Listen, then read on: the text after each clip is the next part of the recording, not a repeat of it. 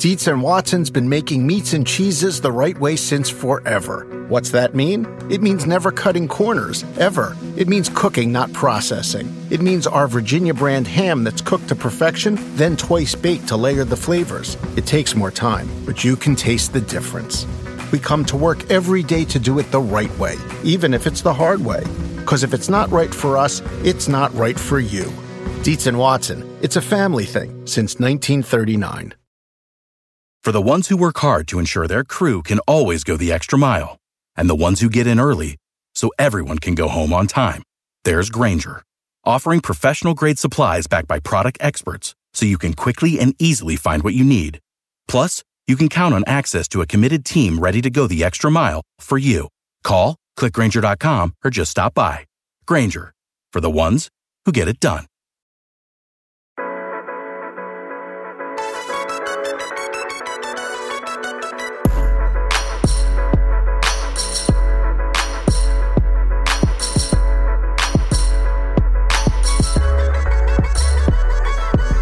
Hello, everybody. Welcome to the Roto World Football Show Week 3 recap. We are breaking down the entire Sunday slate. We had some historic happenings on Sunday, including Denny Carter's first game he's going to talk about, where the Dolphins put what is known as a 70 burger on the Broncos. 70 to 20. Never said 70 before as a score out loud when talking about the NFL. Denny, we're going to talk about that. We're yeah. about the Patriots versus the Jets.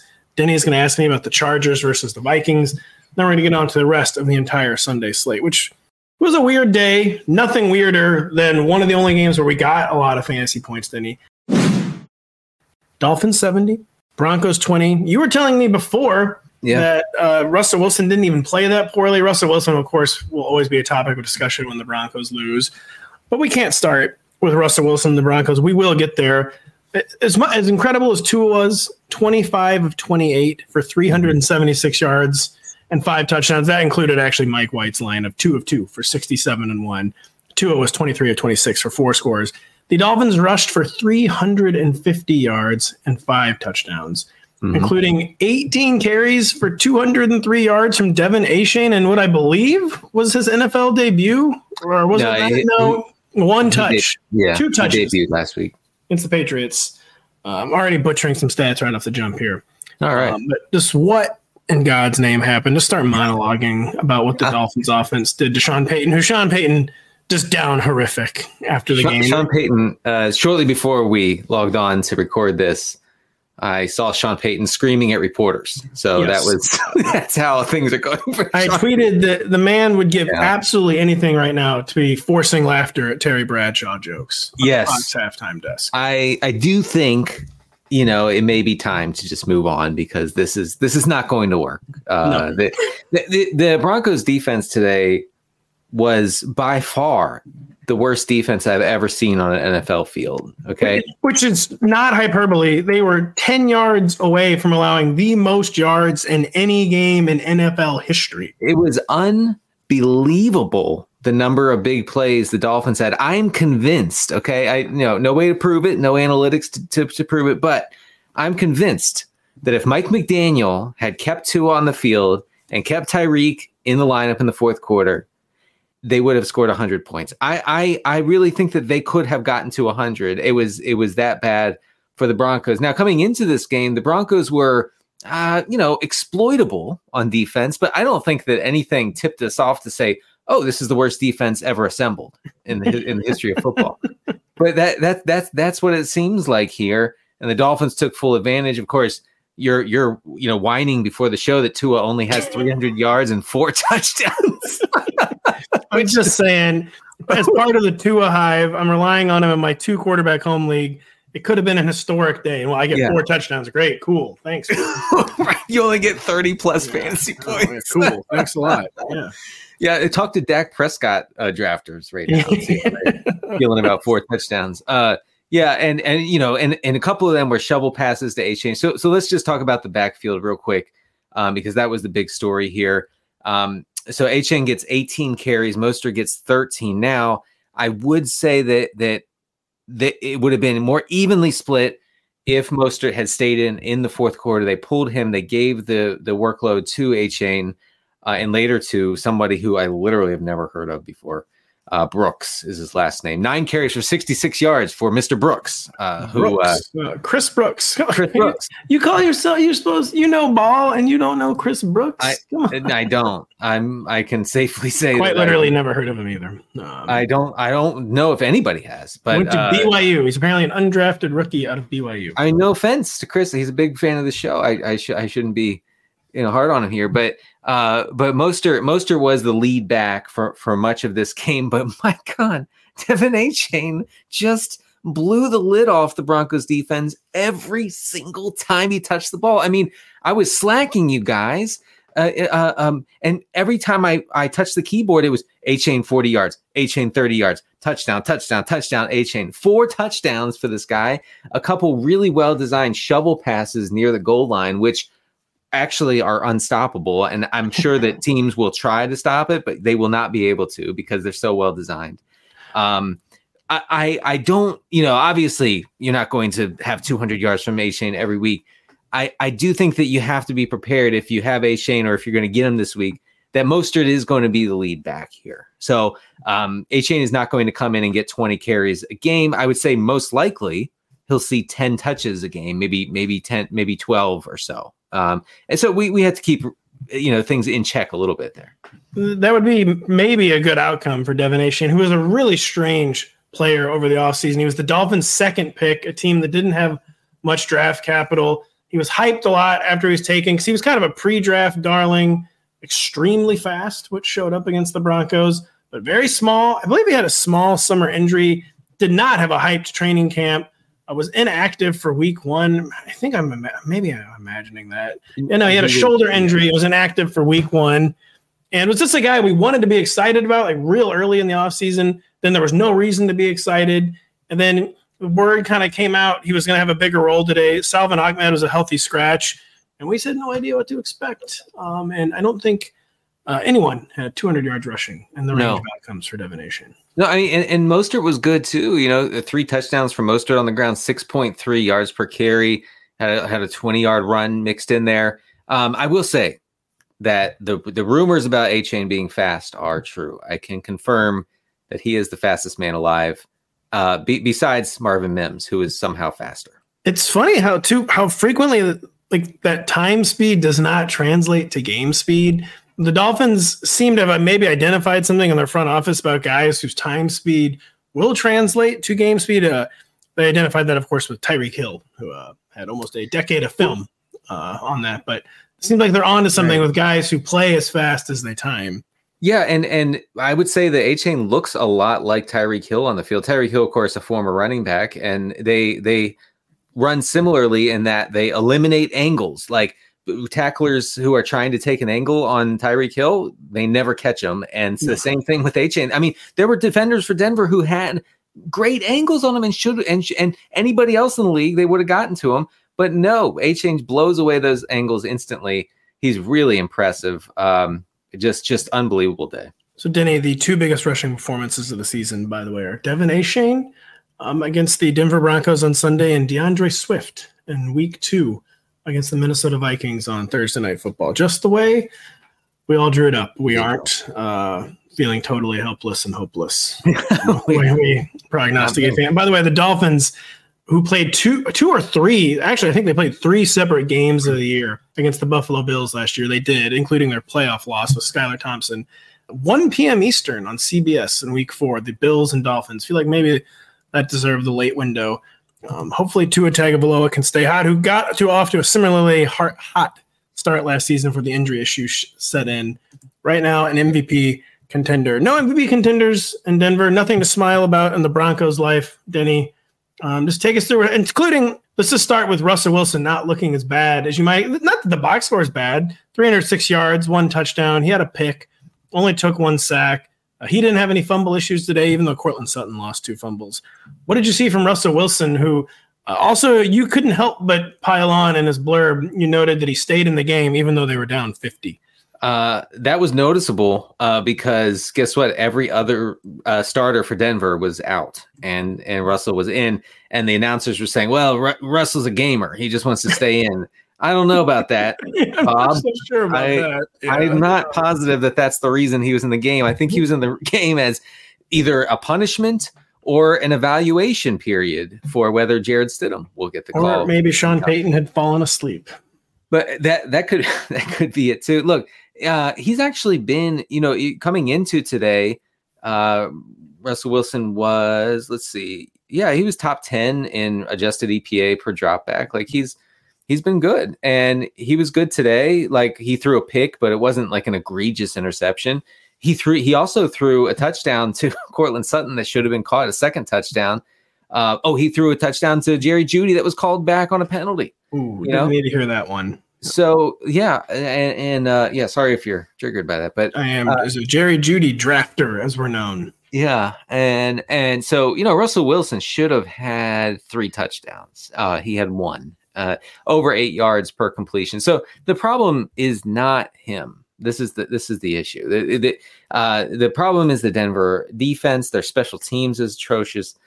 I, I don't think it's him at all. In fact, he's he's going to be a, re- a really great fantasy start next week against the Bears. I will say he's almost Kirk Cousinsing a little bit though, where the box scores look good. He's like getting off to hot starts, but the narrative the first two weeks was the Broncos offense just totally going to sleep in the second half, and that wasn't an issue here. But uh, they're not sustaining the, their offense for 60 minutes, which you're never going to sustain your offense for 60 minutes. But really bad second half performances the past two weeks, which put the defense in a really bad position. You can't blame the offense for what happened to the defense against the Dolphins, but he's been fine. But he's looking like one of those quarterbacks that if he's going to have like true success, needs to be an elite team. And this has been certifiably proven to uh, not be an elite team after allowing 70 points to the That's Miami right. Dolphins. What was going on with Courtland Sutton, who had two lost fumbles, but eight Yeah. catches for 91 yards and a touchdown? Well, he was carrying the ball kind of like late career LeSean McCoy, you know, like a loaf of bread, uh, just The good old out there for anybody to have. And the Dolphins defenders seem seem to notice, seem to take notice. Hey, look at this guy's running with the ball 15 feet away from his body, so they punched it out twice. Um, and, and and that was that's that was tough. That was tough because he was on his way to an enormous day. He had a nice day, eight catches for 91 yards and a touchdown. I mean, I'm telling you, it could have been way, way better. Um, he led the team with 11 targets. Jerry Jeudy had seven. Marvin Mims had five. Uh, I, I do think you can safely say Cor- Courtland Sutton is the wide receiver one in this offense. Um, he's you know more intermediate targets uh, than than than Mims. I don't know what Jerry Jeudy does. This is the I know that. I has anyone ever known what he does? Because he's like he's supposed to be a slot guy who also made explosive plays. No, I don't. I don't know what what he does well. What what is it exactly, Jerry, that you do around here? Because I, I, I all, all I know is that Sutton is better in the intermediate. Mims is way better downfield. And I wanted to talk about Mims for a second because I, we're, it'll be interesting to see, you know, the the, the route participation for for Mims this week. Um, the Broncos headed into this this week against the Dolphins. Uh, saying absolutely not. We will not get Mims more involved in this offense. um, that is the last thing we are going to do. Uh, I, I wouldn't be surprised if his route rate was up this week. He had five targets, which is uh, you know a lot more than we're used to seeing. He caught three for seventy three uh, yards, including a thirty eight yarder in the first half. Uh, the separation he gets is something that n- nobody else in this Denver offense can do, and so that that makes him you know unique and, and important. I think in the Denver offense. He also Mims had a uh, a, a kickoff return for a touchdown here. And the reason I, I, I had to amend what I said about uh, De'Von Achane because Marvin Mims was so much faster than everybody on the field that he basically could have walked into the end zone over the over the final 35 yards of that return. Um, you know, so I, I they have to they have to find a way. Like Sean Payton has to stop being old school and being like "Ugh, the rookie's got to earn his stripes because uh Sean, if you're listening, Marvin Mims is literally your best player. He's he's not your best receiver. He is your best player. You need to get him more involved. And as you said, as crazy as it is after the 70 to 20 beatdown, we have to go back to the Broncos well in week four against the Chicago Bears, who probably have a way worse defense than the Broncos, which is hard to do since the Broncos just gave up 70 points. Yeah. But we have to still trust our Broncos.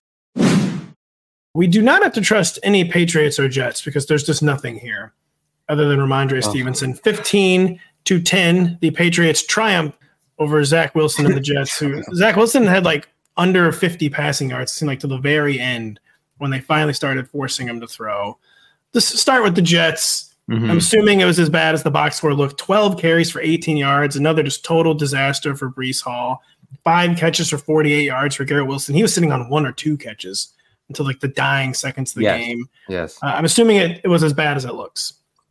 It was awful. I mean, I mean, basically the Jets can't operate a pro style offense right now. And and they they have trick plays, they do the run heavy thing because they're trying anything in their power to hide Zach Wilson. And it makes sense, right? But you you just refuse to believe that there's nobody else this team can get who can just come in and and just manage. I, you know, not do anything crazy, but just manage an offense, like play professional quarterback.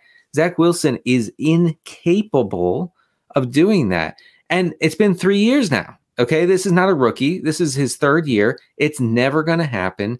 The, the the coping for Jets fans, I think, has actually run its course. I, th- I saw today that basically they've they've given up all hope, and and they should because this this season's over if Zach Wilson is going to continue to play. It's not over if they get somebody else. And, I and I'm I'm convinced of that because this this team is good. This team is, is actually really good around mm-hmm. Zach Wilson. But yeah, Breece Hall not playable. Dalvin Cook not playable. Garrett Wilson barely playable as long as Zach Wilson is under center. Yeah, and that might just seem like harsh and an overreaction to fantasy managers, but also probably not to the two people who have been victim to this the past two weeks. And it's just a self-evident truth. And I'm sorry to use the same analogy I've used so many times before, but Zach Wilson's to the point when you watch baseball and a reliever you know, is giving up three or four base runners every night, giving up a home run every other appearance. Like you just like, well, I don't know who it is, but there is someone better in AAA than this guy. the team is going to make a move. That is where the Jets are at at quarterback. And I don't know why they're hitting their head against the wall with this. It makes well, sense. and then and then Robert Saleh committed to Zach Wilson after the game. He said he's our guy. We're going to go with him into Week Four against the Chiefs. By the way, I will say one of the only NFL quarterbacks I've ever seen challenged for being as bad as Zach Wilson is his current backup, Tim Boyle. Uh, they need to go out of house to find where I was going to be. Anything to say about the Patriots? I've anyone else hear about this? The New England Patriots um, also played football. Not really sure what they did. Mac Jones completed 15 passes. Zeke uh, outrushed yeah. Andre Stevenson. Right. Real cool. Real cool. Right. Yeah. No, it's it's uh it's pretty bleak for old Rhamondre the kids are calling him Mondre. Uh, 19 rushes for 59 yards. That's three 3.1 yards per carry for Stevenson. Uh, Elliott, Ezekiel Elliott had 16 rushes for 80 yards or five yards a pop. Uh, I don't know really what to say about Stevenson at this point because he only had four targets, caught one for three. You know, it's it's not like it's not like okay, like Zeke's taking a lot of the carries, but but you know you can pencil in Stevenson for four or five catches. You can't can't do either. Like I wrote in I wrote in the blurb after the game, Stevenson has had all of his upside just lopped off uh, by this Ezekiel Elliott thing. It's just not there anymore. Maybe if Elliott, you know, misses time this year, maybe it comes back. But you're down tremendous if you took Stevenson yeah. in the third round. Only 13 targets for three games was real bad. I had kind of settled on my take before the season started that it wasn't great for Andre Stevenson, but I thought that all Zeke's addition really did was mean he wouldn't be taking another step forward in fantasy. I still kind of treated 2022 as his baseline. Yeah, and, but yeah, it's been it has been worse than that. He's just not getting the targets. Like and and th- but this Jets defense was is good and has been good. So I don't want to look too much into that uh, into the Patriots being bad on offense today. I mean, Mac Jones was pretty bad. He missed missed some open throws, looked uncomfortable in the pocket, was under pressure a lot. Uh, but I, I don't know if we can glean too much off this performance. The Patriots offense will be bad again in week four, though, when it faces the Dallas Cowboys, who are smarting from by far the worst loss of the entire season so far. We will get into that later in the show. But Denny, now we got to get into another one of the good games of the day. Yeah. My coverage, well, it's sort of good. I mean, good is relative. It was mm-hmm, exciting mm-hmm. when the Chargers beat the Vikings 28 24. I'm assuming you have some questions about having. You may have seen some tweets some stuff uh, went down, quote unquote. I do. Game. Well, you, I mean, yeah, I, I, felt like you you were on an emotional roller coaster throughout this game. I mean, the, the, you know, these are two cursed franchises, two teams that actively seem to try to lose, two teams whose stadiums, like you said last week, maybe uh, built on top of some sort of burial ground, you know, and, and therefore have cursed the organization forever and ever. Uh, and and it the game went just as you would have predicted with the with the Vikings refusing to win and throwing a, an interception at the goal line to lose to lose the game 28-24. Um, I guess I'll start with the Vikings. Uh, I, Kirk Cousins got away with it, 367 and, and, and three touchdowns and one one interception, of course, the game losing intercep- interception. Tell me, was this just all junk uh, production from Cousins? No, it wasn't all junk because it was back and forth, and it was also quite necessary because Alexander Mattison. You look at the box score; he had 20 carries for 93 yards. But you want to talk about junk was most of that. He had two fumbles, neither of which counted. Uh, one, he was obviously down, so I guess you can't really hold that one against him. One was a horrible red zone fumble where forward progress was not stopped. He was not down. He clearly fumbled.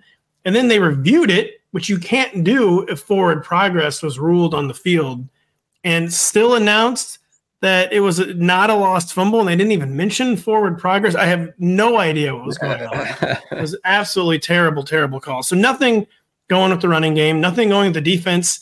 Kirk did his thing for the most part. He got Justin Jefferson really involved. He kept peppering TJ Hockenson with chain moving targets, kept utilizing Jordan Addison as a nice role player. KJ Osborne as a nice role player, doing all the things good quarterbacks normally do until he just did the things that Kirk Cousins does. And he had finally been turnover free. But then, so first off, not to get too sidetracked here, they should not even have had the ball to. I'll get back into this in a second. So they had they were down 28 24. Okay. And they're they're driving to for the game winning touchdown he converts a fourth down. They get to like the five or six yard line, and this was like with 40 seconds. And then he doesn't snap the ball to the like 12 seconds, and they're discombobulated. They're rushing. They're freaking out, and like everyone clearly realized they had to should have spiked it. He didn't spike it. He then hurries the play and then throws what is the game-ending interception. Yeah. So yeah. horrible clock management, horrible situational football, and then the most ill-timed turnover you'll see in the NFL all day which is just like how Kirk Cousins is that to spoil a really, really good box score with just two mind numbing mistakes, two mind numbing mistakes in one play. He now has at least 344 yards and two touchdowns in all three of his games. Can you guess the Vikings record, Denny? Uh, they are obviously 3 and 0. Yes, they, they are. Exactly. They are 3 and 0. Just reverse that. And but, by the way, our, our analytics king, or who we thought three years ago and we've long since moved on from, yeah. Brandon Staley is just so absurdly shook that it makes it's like honestly hard to watch. Yeah. And, oh, oh, he he is as conservative as Mike Ditka in 1984. Well, he's like, conservative until like out of he'll like lash out like out of nowhere. It's like it's like he realizes he shouldn't be conservative and he's tired of everyone making fun of him and he just makes the worst decision imaginable, which is what he did from their own 24 it was fourth and one with a minute 51 remaining, and they went for it from their own 24 and do not get it. And uh, they wow. gave this is why they're winning 28 to 24. So they're up by a field goal. Wow. Uh, you know, maybe just punt the ball and get a stop. Like uh, there's oh, old school thinking has been discredited for the most part, but there's still some logic to some of it. If you're up by four, just get a damn stop. Just I get mean, a stop. Uh, you, you, Brandon Staley actually seems like a double ag- a double agent sent to undermine analytics in sports. He did, and they also had all three of their timeouts. So even if somehow the Vikings had gotten oh a miracle touchdown, God. And it was but, just as it was as bad of a decision as you will ever see. Just totally, totally panicked. So staying with the Vikings for a second, uh, Alexander Mattison, signs of life, 25 touches in this game, 125 yards as far as I can see um, seven targets. I know he dropped one uh, yeah. in the game, but um, yeah, I mean, you know, almost five yards of carry. So he was he's he's back, right? We're back. Yeah, no, because as I alluded to, he had the horrible drop and he had the two fumbles again, which do the vagaries of uh, the NFL rulebook and just the vagaries of history. Neither counted as a fumble, but it was the kind of game that left the door, let's say, uh, very much ajar for Cam Akers. And I actually would not be surprised. I'm kind of actually expecting Cam Akers to be the lead back in week four when the Vikings come back against the Panthers because it was finally a good box score for Alexander Mattison, but he didn't do any of the little things right in this game. And after doing none of the big or little things right, the first two games, like one good like production based box score uh, is not going to help him out. And I'd say his days as an RB two are through. And and looks like your guy Hockenson kept up the PPR scam today. At least seven catches, all three games. He did lose a fumble. He's not good. Is one huge problem for him. But he is at least seven catches all three games. I'm down absolutely tremendous. DJ, DJ Hockenson. DJ Hockenson is taking your home away from you. Yes, um, it's fine. We don't, you know, people they make such a big deal over having a house. It's, it's, it's not a big deal. Okay. Oh, it, uh, it's fine. Listen, all right, uh, going to the Chargers. Uh, Justin Herbert, 405 yards. He he completed 40 of 47 passes. Unreal. Three touchdowns, no interceptions. Was he as good as the po- box score appears? He actually was. They're really hard to poke holes in this Justin Herbert, where the stat was Benjamin Solak in the ringer. No one ever with 45 plus attempts had ever completed more than 85% of their passes. Wow which is what Justin Herbert did. And part of this is the Vikings defense. About, I don't think the Broncos defense is even like the I don't think it's even like the second or third worst defense in the NFL because the Bears exist and the Vikings exist. Where you guys do whatever you want against the Vikings. The Eagles ran for like 250 yards against them. The Chargers passed for over 400 yards against them. Again, he attempts 47 passes. They force seven incompletions. Keenan Allen running wide open all day. Mike Williams was running wide open all day until he injured his knee. Very, very bad development for the Chargers. Who Quentin Johnston doing absolutely nothing still. They don't trust him. He's playing snaps behind Josh Palmer. Uh, Derius Davis was even splitting snaps with Quentin Johnston after the Mike Williams injury. Justin Herbert was doing such a good job of finding the open guy, taking some shots down the field. At least three guys had a catch of 25 plus yards nothing, no holes you can poke in Justin Herbert's game, but Mike Williams going down, very, very big deal for this offense. Yeah, for sure, and and uh, obviously. Uh, keep keep tuned into Rotoworld. We'll have all the updates uh, throughout the week as we check on Mike Williams' practice participation, practice status. Uh, the backfield, Chargers backfield, no Austin Ekeler again. Josh Kelley takes 11 carries. He somehow gains 12 yards, no touchdowns. I, th- I saw he was he was stood up at the goal line a few times. Is that right? Uh, that sounds about right. A couple times at least. yeah. I mean, it was uh so. So the, basically, they, they just are they're abandoning the run for as long as Ekeler is not in there. Yep, 46 scoreless yards on 25 touches for Josh Kelley in two games. That Austin Ekeler. They have the Raiders in week four. I don't know who they have. I forget who they have in week four, but they have a bye in week five. At most, we're getting one more game of Josh Kelley. you cannot run it back with Josh Kelley, folks. He is just not a good player. Right. And he had the fluky game against the Dolphins. Yeah, you cannot use him against the Raiders in week four. You heard it here first. Uh, and then obviously Keenan Allen, I think had had a uh, a career day uh, here against Minnesota. 18 catches on 20 targets, your 215 yards, no touchdowns, but he did throw a touchdown. Is this is this what I'm hearing? Is this what the media is reporting? He did career high 18 catches, career high 215 yards, career high 20 targets, with a 49 yard tutter to Mike Williams mixed in. Denny.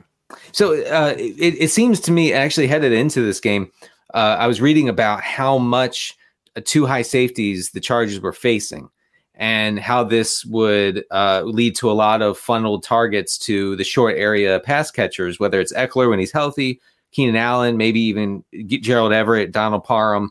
Uh, it seems like that's working out so far. Keenan Allen has been an elite fantasy option. He did at least six catches for 76 yards all three games, and 13 combined targets for Gerald Everett and Josh Palmer against the Vikings, Denny. Yeah, we love um, to see that. We do love to see it. We love to see Denny Carter we love to see you later this week on the Roto Football Show. Thank you, Denny. See you then. The longest field goal ever attempted is 76 yards. The longest field goal ever missed? Also 76 yards. Why bring this up? Because knowing your limits matters, both when you're kicking a field goal and when you gamble. Betting more than you're comfortable with is like trying a 70 yard field goal, it probably won't go well. So set a limit when you gamble and stick to it. Want more helpful tips like this? Go to keepitfunohio.com for games, quizzes, and lots of ways to keep your gambling from getting out of hand.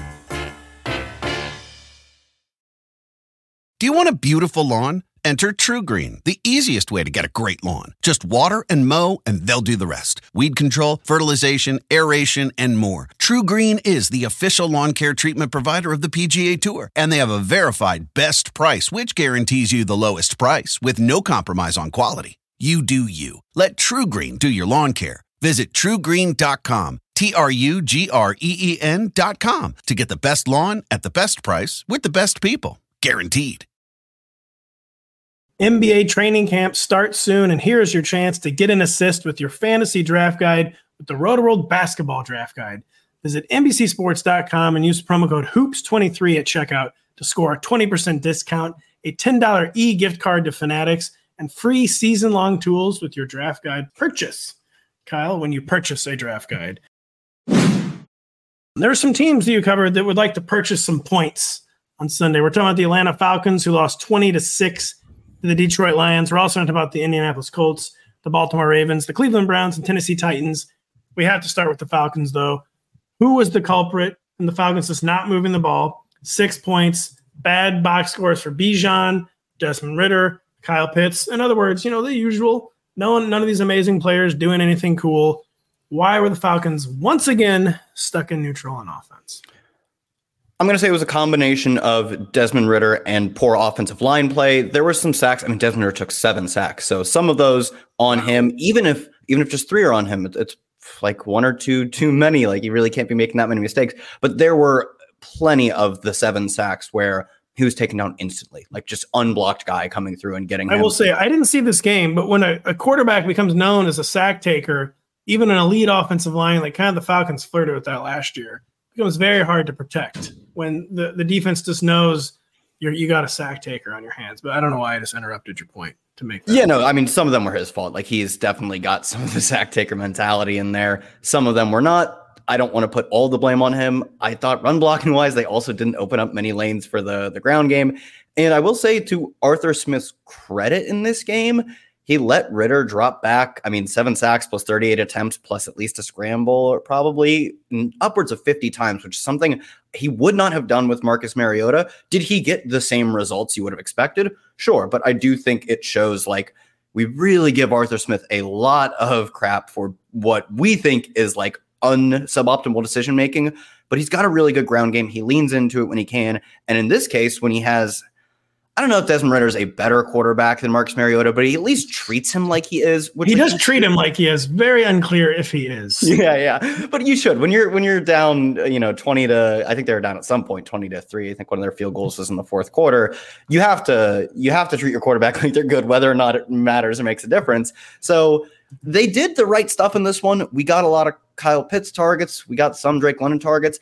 And then on top of the sack taking, Ridder was just sailing passes left and right. I mean, we are getting an all time prayer yards performance from Kyle Pitts. He entered the week with something like 59% of the team's air yards. I'm not sure it went up, but it did not go down by that much. And that's an insane share. No wide receiver over the course of a season will ever have that, let alone a tight end. And uh, it's not it's not going down drastically. It will, you know, continue to decline towards a reasonable number, but they're they're trying to get him going, and Ridder is just not finding him. He's not the only one, but it was noticeable in this one for Pitts. Any notable positives heading into week four against the Jaguars, which isn't a bad defense, really, but looked bad against the Texans. That game is in London, by the way. Yeah, they might be bad. Yeah. Any anything positive to cling to for the Falcons, or I mean, you kind of you kind of got at one positive, or at least they're adopting maybe more aggressive mentality, uh, but it just did not translate to any production or points against the Lions. Yeah, and their skill position players still look good. It was not like a good box score game for either Bijan or Allgeier, but Al- Allgeier had a really nice catch and run where he looked like an elite tackle breaker. Bijan had a good run early in the game where he looked like a strong tackle breaker. These guys are extremely talented, and like Pitts is getting open downfield. That's really hard to do for a tight end. So is Drake London. Like they're all the guys are flashing signs. They just can't get these guys the ball enough. And in a game where like, oh, it's actually kind of easy to get Bijan the ball because you can make the obvious choice, hand it off to him. There's no getting open and completing a pass to him. In a game where you're down by, you know, 17, almost 20 points, you don't have the choice to give to Bijan. So I think in games where they play comp- like they can keep it close, it's gonna go well because they're concentrated and they're that is the takeaway. They're concentrated, really scouted, talented skill position players, but it's going to be hard to predict the games where things go well because it's just on the whims of Desmond Ridder being good in that individual game or not, and he just doesn't look good on his whole body of work. I guess the good news is from that front, the, the Falcons are very much a team. Not that we necessarily expected the Lions to blow them out, but we knew it's a more explosive offense than the Falcons. The, the schedule the next four or five weeks is a lot of games that will, should probably stay pretty close. The Jaguars, the Texans, the Commanders, the Bucs, the Titans. So we might actually get a sustained run of production sure. somewhere in there for these really good skill players. But we're just in a holding pattern with these elite skill players and this very questionable uh, offense. The Lions, strange box score. Uh, only four players were targeted. Only four players caught passes. I would think every fantasy manager was focused on going to this game. Uh, no David Montgomery for the Lions. We were hoping that bigger Jahmyr Gibbs workload arrived. In the box score, it did at least 18 touches. Craig Reynolds only four touches. Bam Knight, three touches. Dude, I was hoping bigger Jahmyr Gibbs arrived. Get that dude to 208 pounds. We gotta. He's not a pile. he's not a pile mover. I get why they use David Montgomery. Maybe not all. Tw- I think he got 21 touches in week one. Carries all carries. I don't know if he should get 21 because when you get Jahmyr Gibbs on the outside in open space, dude is like legit electric. But like didn't do much pile pushing in this game. He also got subbed off every now and then in like passing down situations for Craig Reynolds. So I like, oh, oh, the first play, I believe the very first play of the game, uh, I, it was like at the top of the screen. I didn't quite catch what happened, but I'm fairly confident Gibbs is in charge of chipping what looks to be an edge defender, maybe it's a safety that came up blitz. It doesn't really matter. Doesn't and instead of like, well, he leans in to chip him and then leak out uh, as like a, either a screen option or more just I think an outlet pass. There wasn't a screen set for him, and he leans in to chip him and just gets blasted to the ground. he gets wrecked, and then Goff just throws one like as he's standing up, and Gibbs is like obviously he just picked himself up off the ground, couldn't get it. I don't want to say put some weight on because maybe that saps his shiftiness. the whole point is he's 199 pounds and he just moves like a wide receiver. But like we should consider the idea that this guy needs to get to 208. Very interesting. Ahead of week four against the Green Bay Packers. Where so Gibbs, he was ranked as an RB1 kind of industry wide this week.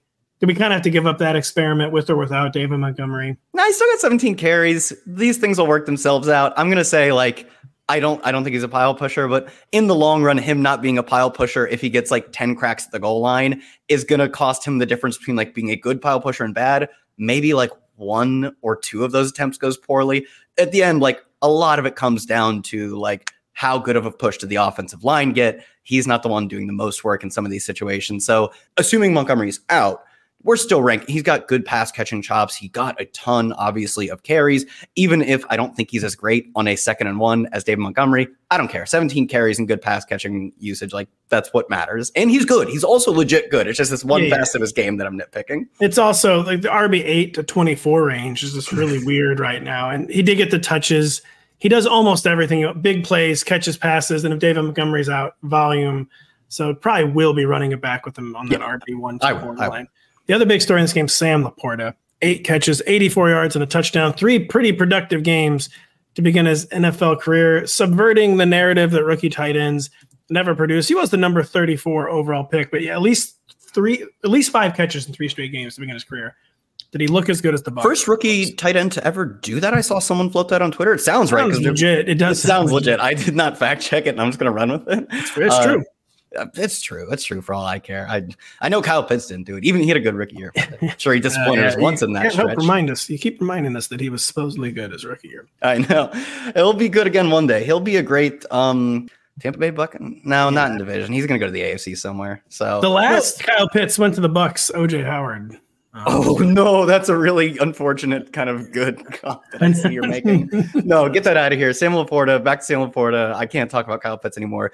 LaPorta is legit good. He did have, I don't say his broken coverage, more so like he did a good job at getting behind the defense, but his play action, Goff, I believe, rolls left, and the safety who's over top, I think is like one high safety, rolls with Goff to the left, leaving LaPorta wide open right. Like there wasn't anyone 10 yards of him when he caught the pass and he cakewalks into the end zone. But like that was his job on that play. He did his job, and it wasn't like horrific coverage. It was just like that's good play design, right? So I'm not gonna like knock him too much for it being an easy one. The play design made it easy. He made it easy by doing his job. He earned that touchdown. So it was a good play, and he'll get more chances like that. So and he I think he had what do you have like 10 or 11 targets in this game? He's he had 11 targets. And yeah, working in Sam LaPorta's favor.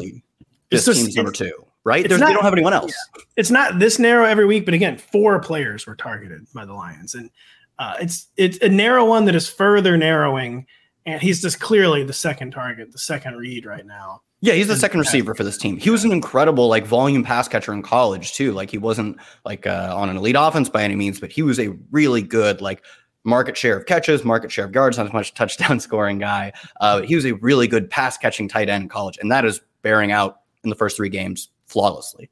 Legit tight end one, Sam LaPorta.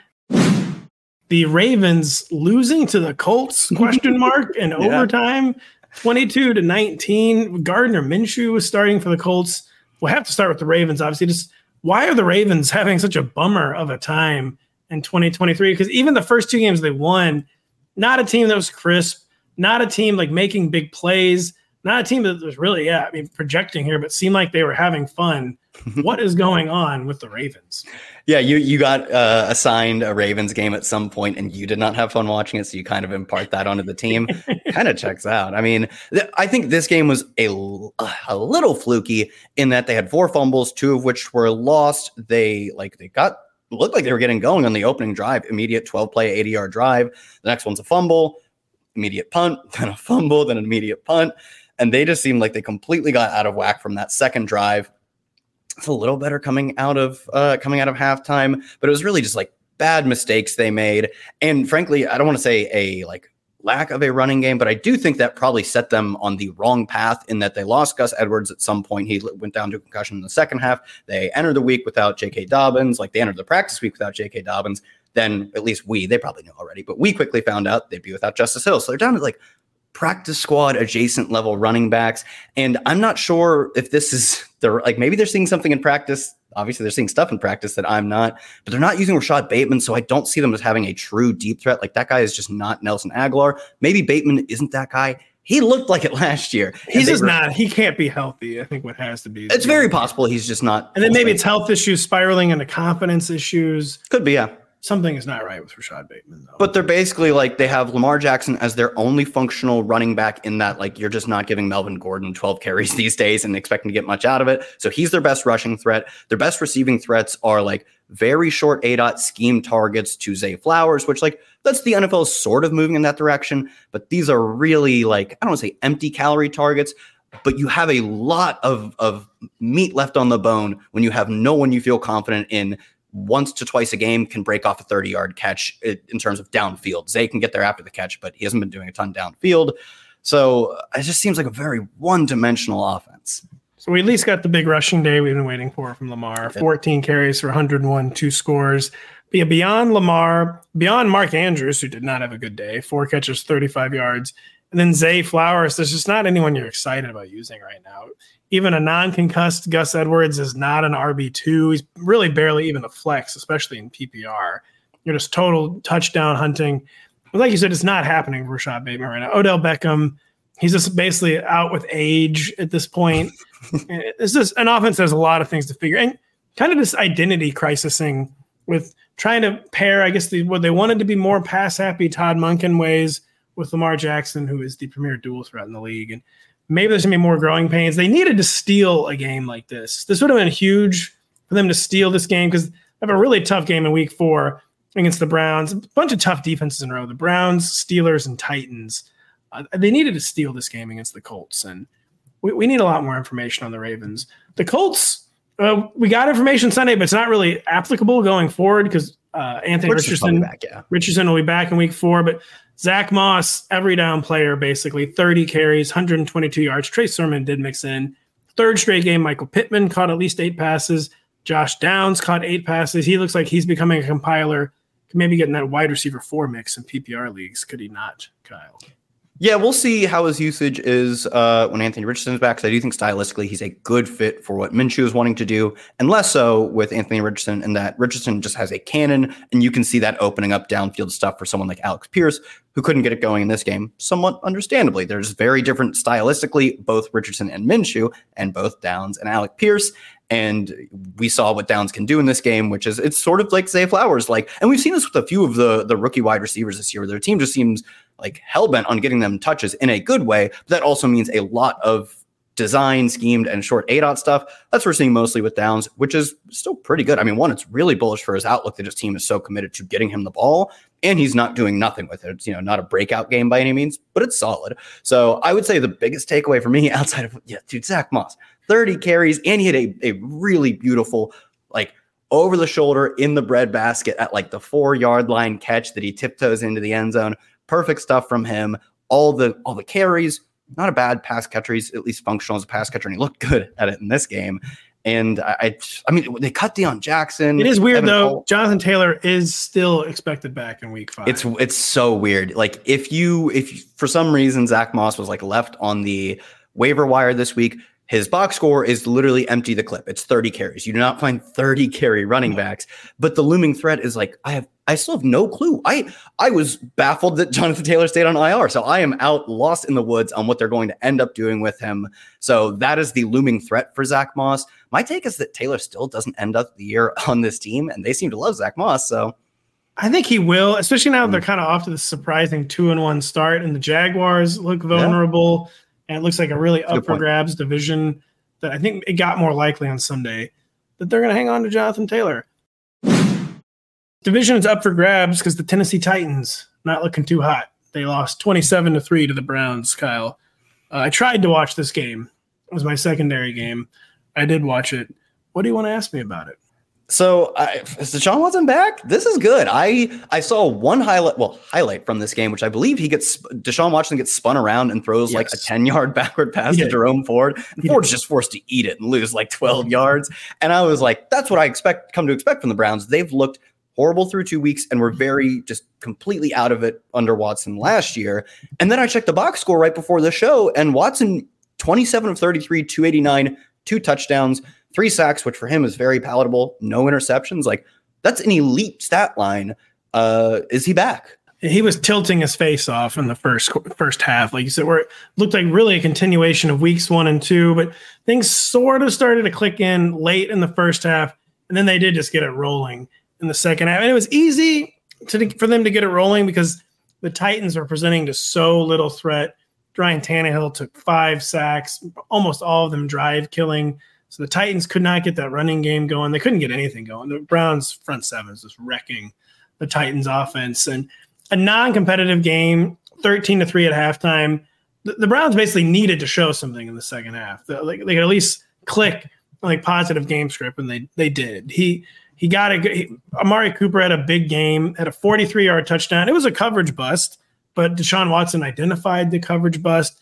He found Amari Cooper for the score had Amari Cooper for what honestly was probably a 65 yard touchdown in the second quarter.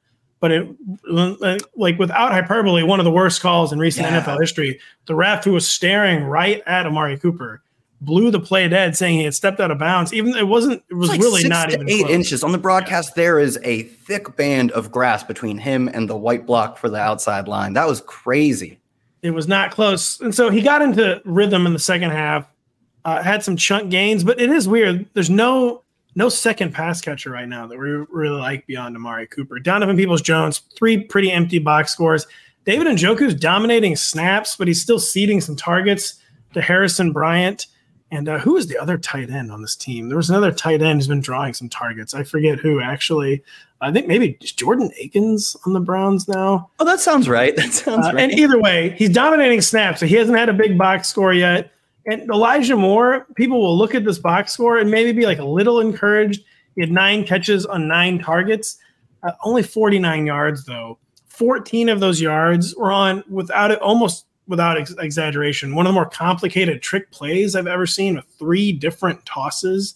I gotta go were, find this. This sounds they were yeah, they were truly emptying the playbook, and it still only resulted in a 14 yard gain.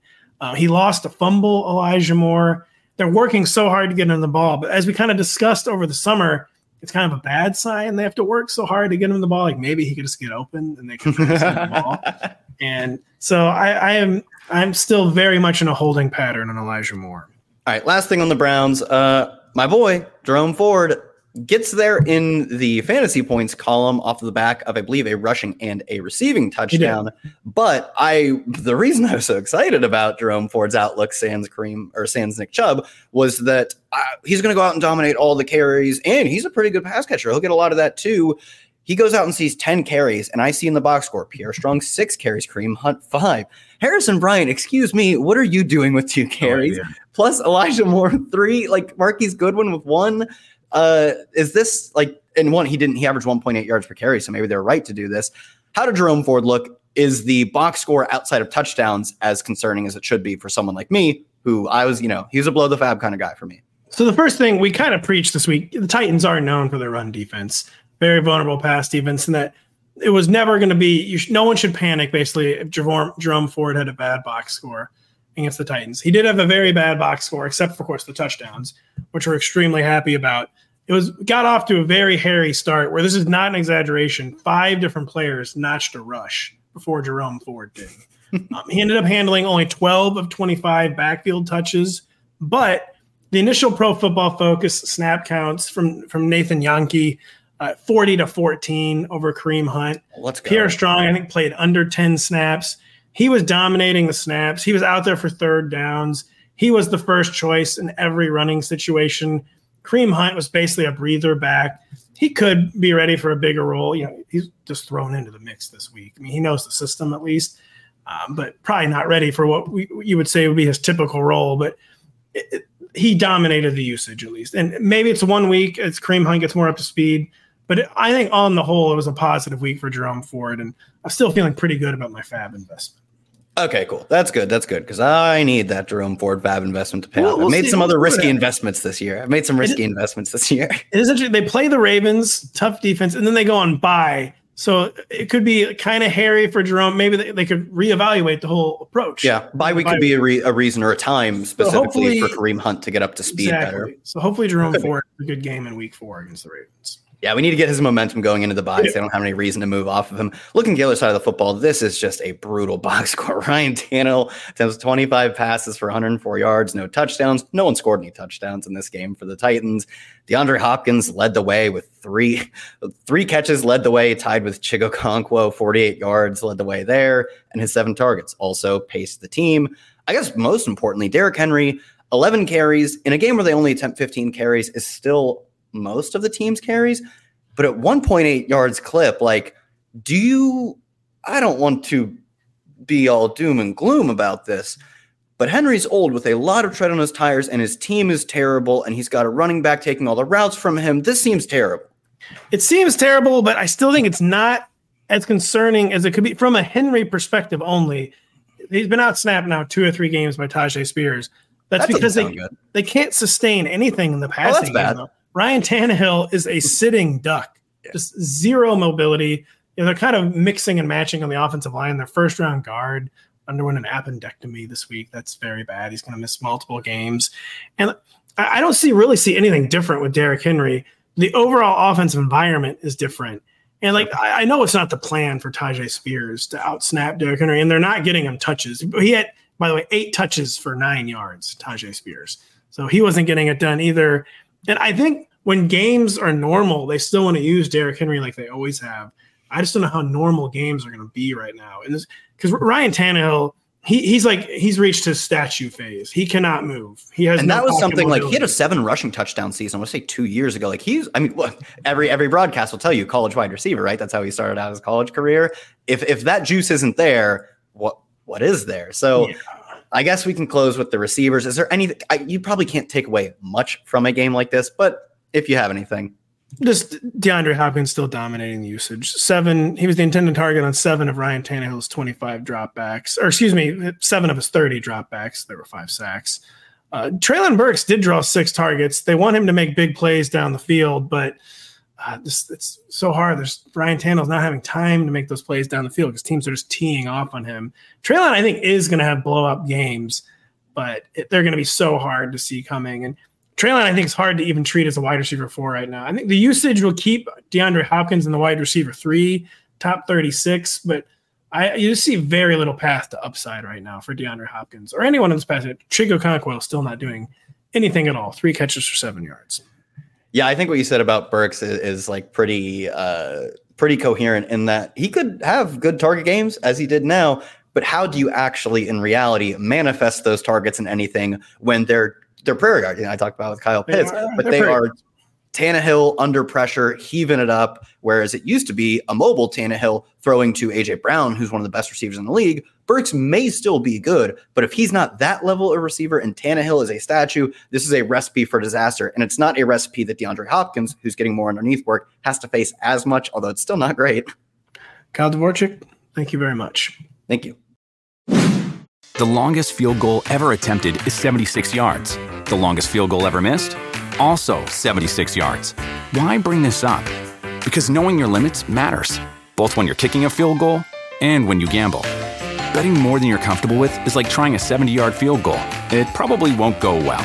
So set a limit when you gamble and stick to it. Want more helpful tips like this? Go to keepitfunohio.com for games, quizzes, and lots of ways to keep your gambling from getting out of hand.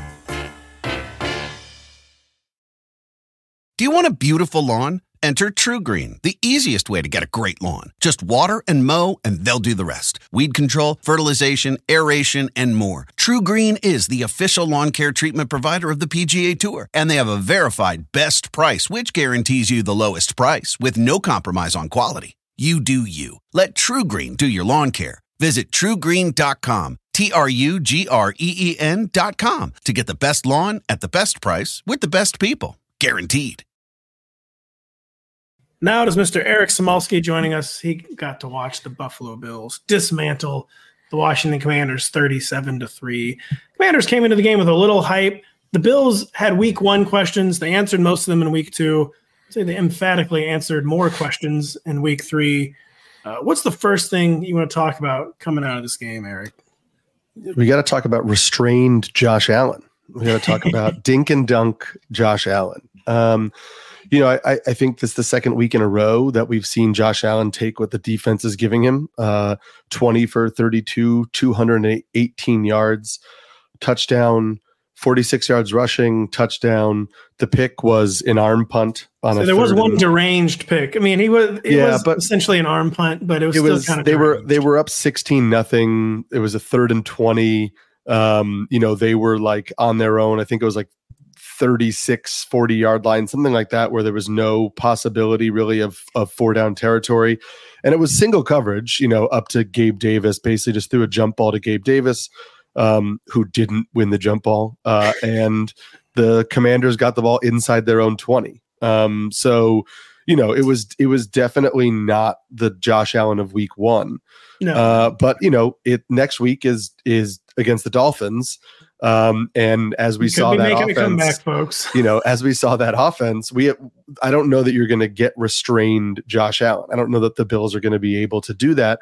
But what I thought was really interesting was, you know, they were up 16 nothing with a chance to ice the game in the beginning of the fourth quarter. They had a third and one and a fourth and one, and they didn't run it with him at all. They ran Damien Harris once and they ran a pass play. Um, and so that kind of tips their hand to me that unless a game is like really competitive and they absolutely need it, like they're really going to try to, you know, he'll run if if something breaks down, but they really don't want him taking hits. Um, so I don't think that hurts him too much. I mean, he had 46 yards rushing and a touchdown today, but is just something to think about.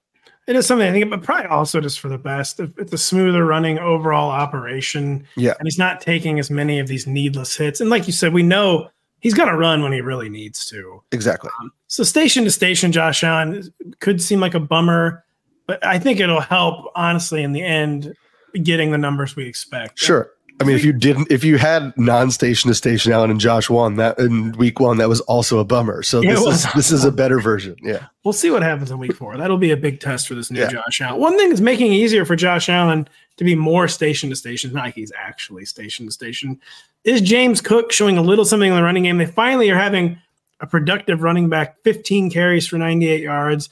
We love it in fantasy. We don't love that other guys keep getting the goal line carries though. Josh Allen won, Latavius Murray won against the Commanders. Is it is it that simple? It looks like where James Cook is pretty effective, especially between the 20s, that we still just can't count on him getting that red zone usage.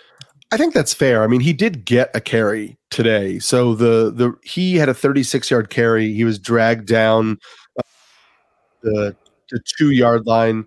Um, you know, they took him out. They let Latavius Murray get a carry. Then they let James Cook get a carry. Um, and then they brought, brought Latavius Murray back in because the other carries were stuffed. So I think that he'll get opportunities. They're just not going to be as frequent, but he's going to be used in the passing game. Um, you know, this restrained Josh Allen, the station to station Josh Allen uh, there's some more designed QB passes, or sorry, running back passes. Uh, we had seen Josh Allen not want to dump off to running backs before, so I think that's more in play.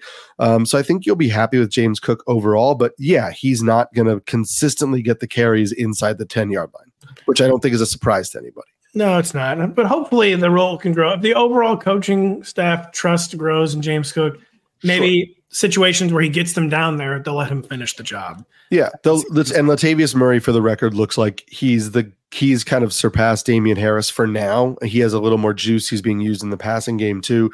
So that's not super fantasy relevant unless you're like chasing touchdowns in a blowout for like DFS purposes.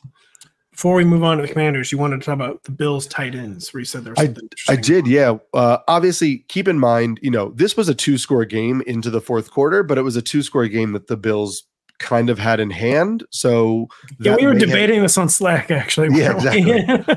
You're like you want to put you want you wanted the Bills to put them away a little bit because they have a tendency to let teams hang around like they did in Week One with the Jets with Zach Wilson, where they just kind of like seemed like they weren't interested in really kind of going for it. And then the, Zach Wilson was able to bring the Jets back and, and win that game. Um, but what I found interesting today is that uh, Gabe Davis and Stefon Diggs both ran 32 routes. The next highest receiver on the team was Deonte Harty, who ran nine routes all game, nine routes. Uh, Dawson Knox ran 24 routes. Dalton Kincaid ran 23 routes. So we knew the Bills were going to play more two tight end sets. They have played all three weeks more two tight end sets um, when they get in comfortable situations like this, it's going to be a lot more two tight end sets because the tight ends can help at the line of scrimmage, and they also feel confident in both of those guys out in routes. That did not lead to a lot of production today, even though uh, Dawson Knox did see multiple red zone targets. He just di- didn't connect on any of them. Um, but I really think like the third and fourth wide receiver on the Bills, it's Knox and Kincaid. Um, and there are going to be weeks where potentially next week where both guys might be playable. If they're running the third and fourth most routes on the offense in a game that the Bills are going to need to pass a lot, um, those guys could be weapons. But next week is also going to be a test for us to see when the Bills really need to kind of turn it on. What do they do with that two tight end set situation? It will be really, really big, big, big test for the Buffalo Bills and the Miami Dolphins in week mm-hmm. four. Huge game. The other passing attack, Sam Howell, four picks on 29 attempts, took nine sacks, torpedoing really the whole operation. Was he yeah. as bad as that box score looks? And just Terry McLaurin, Jahan Dotson, neither one of them had an impressive box score yet. What yeah, no, he was not as bad as the Howell was not as bad as the box score looks. Um, you know, some of the decision making was poor. Um, some of the interceptions were poor. He was pressured on 69.2% of his dropbacks. That is the second highest pressure rate according to next gen stats since next gen stats was a thing. Wow. Um, so you're only going to be so good when when that's happening. We'll say devil's advocate. He could be inviting that. They know they can tee off on him because he's a young man with poor pocket pocket presence. Sure. Also, second highest. You can't really. That's a problem. That can't yeah. be all the quarterback and that's and that's a problem for Sam Howell because even if Sam Howell isn't inviting all of that, he's inviting some of it, and the offensive line is inviting the other part of it, yeah, and yeah. that doesn't so, yeah, that's not going to change really immediately. Yeah. Um, so so that is a little bit of a problem. That's obviously going to impact the passing game. Um, you know, I, I Jahan Dotson ran the most routes, had the uh, played the most snaps. Um, of the wide receivers, it was Terry McLaurin that had the most targets with six. But you know, uh, four targets for Dotson, four targets for Samuel. Samuel also ran. Curtis Samuel also ran more uh, routes than McLaurin. Um, I'd be curious to see. You know, I don't think Eric Bieniemy is like a poor coach. I think we all know that. Um, so I think I'd be curious to see if if we start dialing up some quick hitters in Washington if they're not going to get that kind of uh, pocket uh, pre- or that that um, safety in the pocket for Sam Howell if we see some quick stuff to Curtis Samuel, guys like that closer to the line of scrimmage. and just they're going to be adjustments. They hadn't been tested the way they were tested Sunday Right. by the Cardinals or the Broncos, who seem to have a horrible defense. And Yes. now they have the Eagles in Week Four. Stands to reason there'll be a different approach. Yeah, that's Close- gonna tough. Uh, and that's a game that sets up for the next thing, which is listen, Antonio Gibson played 33 snaps to Brian Robinson's 20. Antonio Gibson ran 28 routes to Brian Robinson's six. Uh, nothing, nothing came of it. Antonio Gibson fumbled. He didn't do anything with his catches. Um, Brian Robinson actually looked good, 10 carries for 70 yards, but he had no targets in the passing game. Um, if the commanders don't say, hey, Robinson looks better, maybe we'll get him in on more routes, then like games like this and games like week four, it's going to be kind of Gibson or nobody um, because Robinson is not using the passing attack right now. Yeah, it's an, yeah. Gibson has not had a good box score by the No. way, but yet, and yeah, Robinson he, he looks so much better than he did last He- year. But And, and he looks so much better than Gibson. I mean, Yeah. he, he does. Gibson had one really nice run, but the rest of the day was was bad. The fumble, you know, was a, a pass behind the line of scrimmage. He tried to juke somebody, he tried to spin around three people, and they just stripped him. Um, and it really kind of it was a backbreaker. They had stopped the Bills on fourth down. Uh, you just kind of have to wonder if the you know Commanders coaching staff is going to keep going to him over and over and over again. But as of now, we have no indication that they won't. no indication that they won't. No indication that uh, I can think of a good segue. Uh, Eric, thank you so much for breaking Pat. down this game. Uh, glad for that Bills dub. Talk to you next week, Eric. See ya. Now here to talk about probably the weirdest result of the day: the Texans 37, the Jaguars 17. It's Aditya Fuldeore. Uh, I was just before you were coming on the show, I was just basically like, oh, "What happened here?" And can you try to tell me what happened here? How did the Jaguars that weren't even really competitive? The Texans kind of wire to wire in this game. How did this Texans domination of the AFC South favorite Jaguars happen? Yeah, Houston kind of controlled the tempo of the game. Uh, CJ Stroud, 20 of 30 uh, passing, so he passed less than he did in weeks one and two, but he still had a nice flow for the game, passed for 280 yards. His connection with Tank Dell was especially important. They connected on a couple of deep targets, uh, one of them that went for a 68 yard touchdown. And the Jaguars' offense was just out of sync at times, and uh, there were drops, penalties, a lot of false starts that really hurt that team. So that I was wondering about that. Just uh, some execution mistakes for the Jaguars. Because I'll ask you a few questions about the Texans box score in a minute. But yeah, Calvin Ridley kind of no show. Christian Kirk got the touchdown, but uh, half as much yardage as he had in week two. Went from 110 to 54. Evan Engram, a nice PPR game, seven catches for 67 yards. But what what did the eye test just tell you about Trevor Lawrence and the the Jags? I mean, pass catchers. This was it really just as simple as a mistake filled game that kind of made it impossible to get into a good rhythm. Yeah, it's it's uh, it was a lot of mistakes, a lot of false starts. Um, Calvin Ridley himself had two pretty big drops. One of them would have been a touchdown, and it ended up being a field goal attempt that missed. So instead of seven nothing Jaguars, it was nothing nothing uh, for the Texans. And then he had another crucial drop. Um, Evan Engram's going to have those kinds of games where he sees a lot of volume, short yardage looks uh, as the Jags try to get the offense going. Travis Etienne was utilized a lot, but uh, there was drops, false starts, and a lot of those types of issues for the Jaguars offense that uh, didn't really help. But Trevor Lawrence had a pick late that also sealed their fate. Yeah, pick. There was a lost fumble from Jamal Agnew. Maybe that was on special teams, but uh, they're going to need to get that cleaned up ahead of Week Four in London against the Falcons. So not a good week to be making adjustments when you're literally flying to England. But by the way, you mentioned Travis Etienne. We still love the touch count. Uh, 23 touches. Tank Bigsby did have the vulture. Was that the extent of it? Just kind of a random vulture and nothing really to be concerned about with Travis Etienne's usage.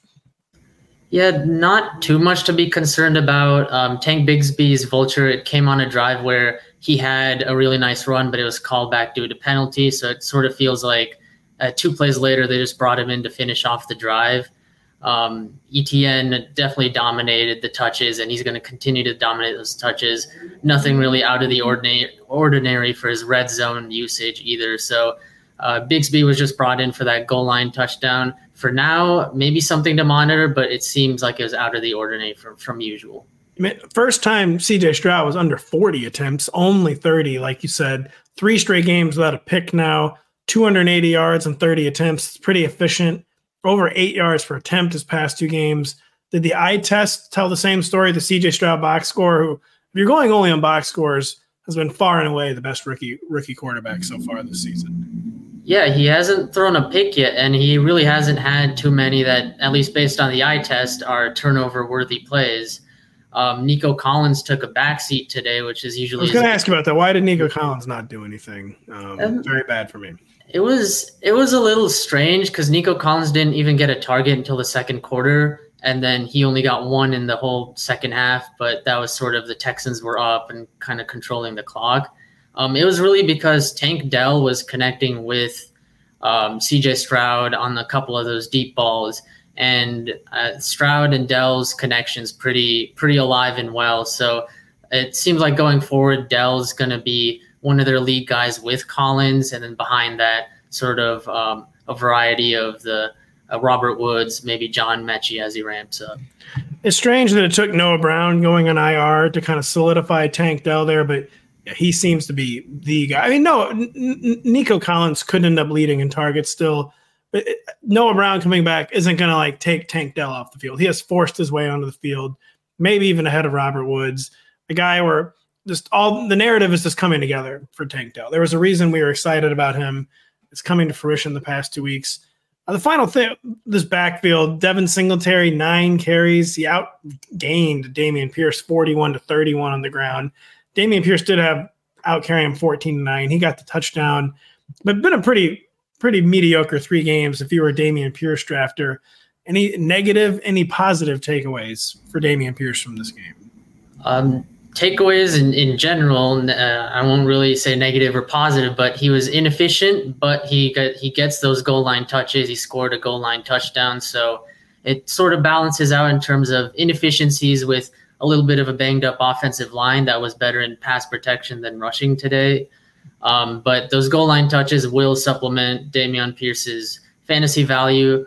And he's also getting some of that passing work that Devin Singletary sometimes gets tapped for Singletary was, was more used in the fourth quarter while the Texans were up, giving Pierce more of the breather. But um, outside of some third downs and passing usage, Singletary is really ceding a lot of the touches to Dameon Pierce.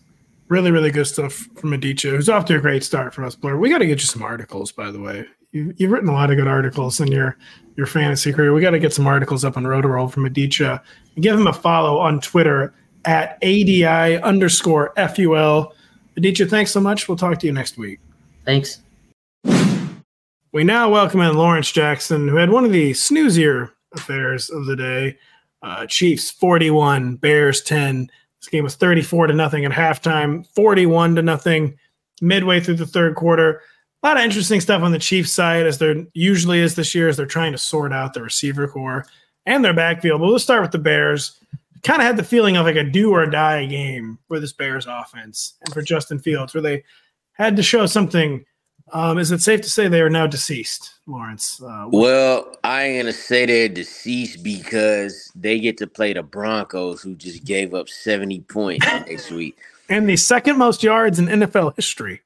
Yeah, uh, they'll be a little better against them. We always knew the Bears wasn't gonna win this game, and even knew it would probably be double digits. The the hope was that uh, you know Justin Fields could scrounge up some of those fantasy points while trying to come back, and and I guess at least DJ Moore salvages uh, fantasy day catching that late touchdown real late. Um, we're talking which, real late because I didn't know this had happened until I pulled up the box score five seconds ago. Yeah, he and he still ended with three catches for 41 yards, but the total, the whole offense was a disaster. Uh, you know, Justin Fields did make an effort to uh to run the ball more, but even that felt like it was a strain. Um, he ended up something in the 10 carries for 46 yards. Um, you know, Khalil Mack lost the fumble. The Chiefs got great field position and then just went up 21 zip uh, it, was really tough. Uh, Roschon Johnson and Khalil Herbert seemed to be in a 50-50 uh, committee split at this point. Um, there's just nothing nothing you could say good about it. The, the, Justin Fields had two deep balls that were thrown pretty good on the money. One was dropped by DJ Moore. I was going to ask you about that. That was kind of a game changer, wasn't it? I think it was 21 nothing at the time, and he yeah, just had a really that, bad That would have helped drop. him out a lot. That would have helped him out a lot. Uh, Chase Claypool dropped a deep one as well, but we kind of come to expect those kinds of things from him Is he only had one catch for uh 15 yards. What a trade that was. Uh, but yeah, looking good. Just literally like not even Cole Kmet. No one was no one was going. Then you got Justin Fields going in. They get inside the five. He gets slammed down. He gets up looking all woozy. Uh, you know, DJ Moore kind of helps escorts him off the field, and you think he's out for the game. Nah, he comes back in the next series to, you know, uh, try to get that try to get that touchdown. But on the Chiefs side of things, it's the complete opposite. Patrick Mahomes is the man. The problem is it's hard to start a receiver on that Chiefs offense. Which is incredible because, like you said, he's he's not just the man. He's well, he he's the the man. He's the best yeah. football player. Like they like to say Earth. that he's him. he he is. There's a lot of people claiming to be him. Patrick Mahomes is him. Uh, 272 yards, three touchdowns, and only 33 attempts, which is just a huge accomplishment. Because, like you said, this receiver core will not shake itself out. Kadarius Toney, one catch for negative one yards. Uh, Rashee Rice, the second round rookie, did leave the receiver group in targets. He had seven. Yeah. Travis Kelce had eight. Uh, anything? Rashee Rice scored, nearly scored a touchdown. He got stopped at the one inch line, and then they uh then they just ran it in. I believe that was Clyde Edwards-Helaire. Um, and speaking of the Chiefs running backs, you know, you'll see that you'll see on the box score that Jerick McKinnon scored twice, and it was crazy because he only touched the ball five times and he only had two carries. Everything was by the goal line, but they really trust him when it comes to to uh, pass protection and just not being a guy who will put the ball in harm's way. Um, I would say Clyde Edwards-Helaire was the least involved early, even though he did score his touchdown. He scored the Chiefs' second touchdown, but he did most of his work later in the game. Uh, by the time like Blaine Gabbert was in the game, throwing interceptions and stuff. That's good to know as a Pacheco manager because I saw they tied in carries, and I was definitely wondering when the that CEH work came. I was hoping it was during garbage time, so reassuring. Yeah, mo- most of it was, but he did get a touchdown. He did. Clyde Edwards-Helaire did get his touchdown when it mattered, but it was because he had they had to spell uh, Pacheco. Uh, I he was he running had, angry, man. Pacheco was looking really yeah, good he, when I was diving he, in and out of this game.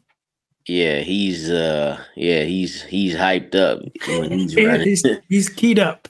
Up. He is hyped. Yeah. Uh do people still say extra? He he's extra. Yeah, he is extra. But what's even more impressive was uh, you know, Patrick Mahomes still learning his receivers. And again, it's the Bears defense. So this is exact exactly what you wanted to do to them. He did this in two and a half quarters worth of work, and then he was done had a little injury scare there with the ankle, but it ended up being okay. Even in the initial replay, it didn't look like it was as bad as it no, was no. last year. So, you know, uh, he should be fine. And this whole offense, you know, they'll come to Jersey next week and face the Jets, who are just they the defense is good, but the defense can only be as good as much as the offense can help them and sustain drives. So that will be interesting as well.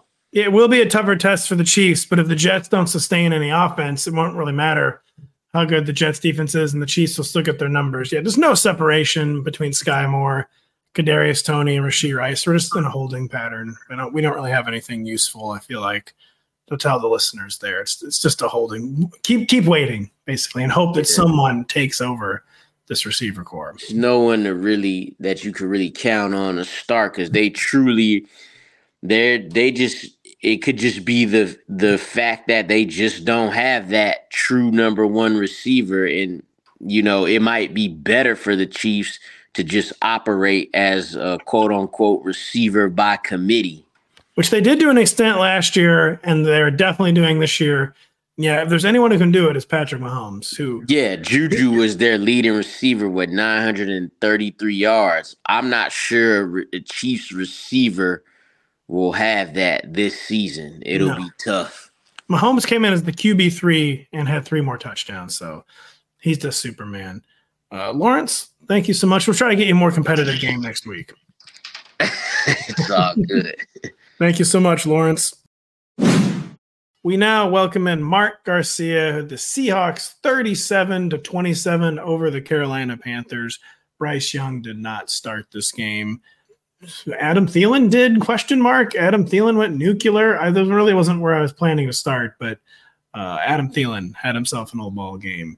Uh, what was going on with this Panthers passing attack? Is it fair to say Andy Dalton looks like a better option for the Panthers right now than Bryce Young? Not that we want Andy Dalton out there for the Panthers. Yeah, and it, putting them putting ourselves in their shoes, they're probably just committed to the, the you know getting Bryce Young some some reps here. But um, no, the Andy Dalton was an interesting guy coming into this matchup because he had run the second most slot snaps of any wide receiver in the league coming into the game. He had been in a pass route at 100% frequency um, coming for over the first two weeks of the season, and he's playing this outside in funnel Seahawks cover two, Tampa two type defensive shell um, that that tilted the expected pass production over the middle of the field. So everything kind of aligned. Plus the veteran connection with Andy Dalton, everything kind of aligned for him to where he was just that that leaned on piece. I mean, he still had a small, a low aDOT. Um, and Andy Dalton chucked the football 58 times, uh, which allowed him to see, yeah, yeah, see those 14 targets. But yeah, it kind of just was a everything lined up for Andy or for Adam Thielen here. We don't want to focus too much on these Panthers receiving stats because again, Bryce Young is going to be the starter when he's healthy, but he sounds very questionable for Week Four, where they're playing the Vikings, who can't stop the pass, they can't stop the run. DJ Chark had a big day against Seattle inefficient day. 11 targets, only caught four of them, but turned it into 86 yards and a touchdown. I mean, is this going to be a thing this week where if Bryce Young gets ruled out early, we're going to be like, Adam Thielen and DJ Chark are two of the keys to week four fantasy? yes. No, I'm just kidding. um, Jonathan Mingo also left um, at the beginning. He, he did not come back out with the team from halftime. So left, we'll say, in the early third quarter um, which he he was out with concussion symptoms. So watch that as something to watch heading into week four as well.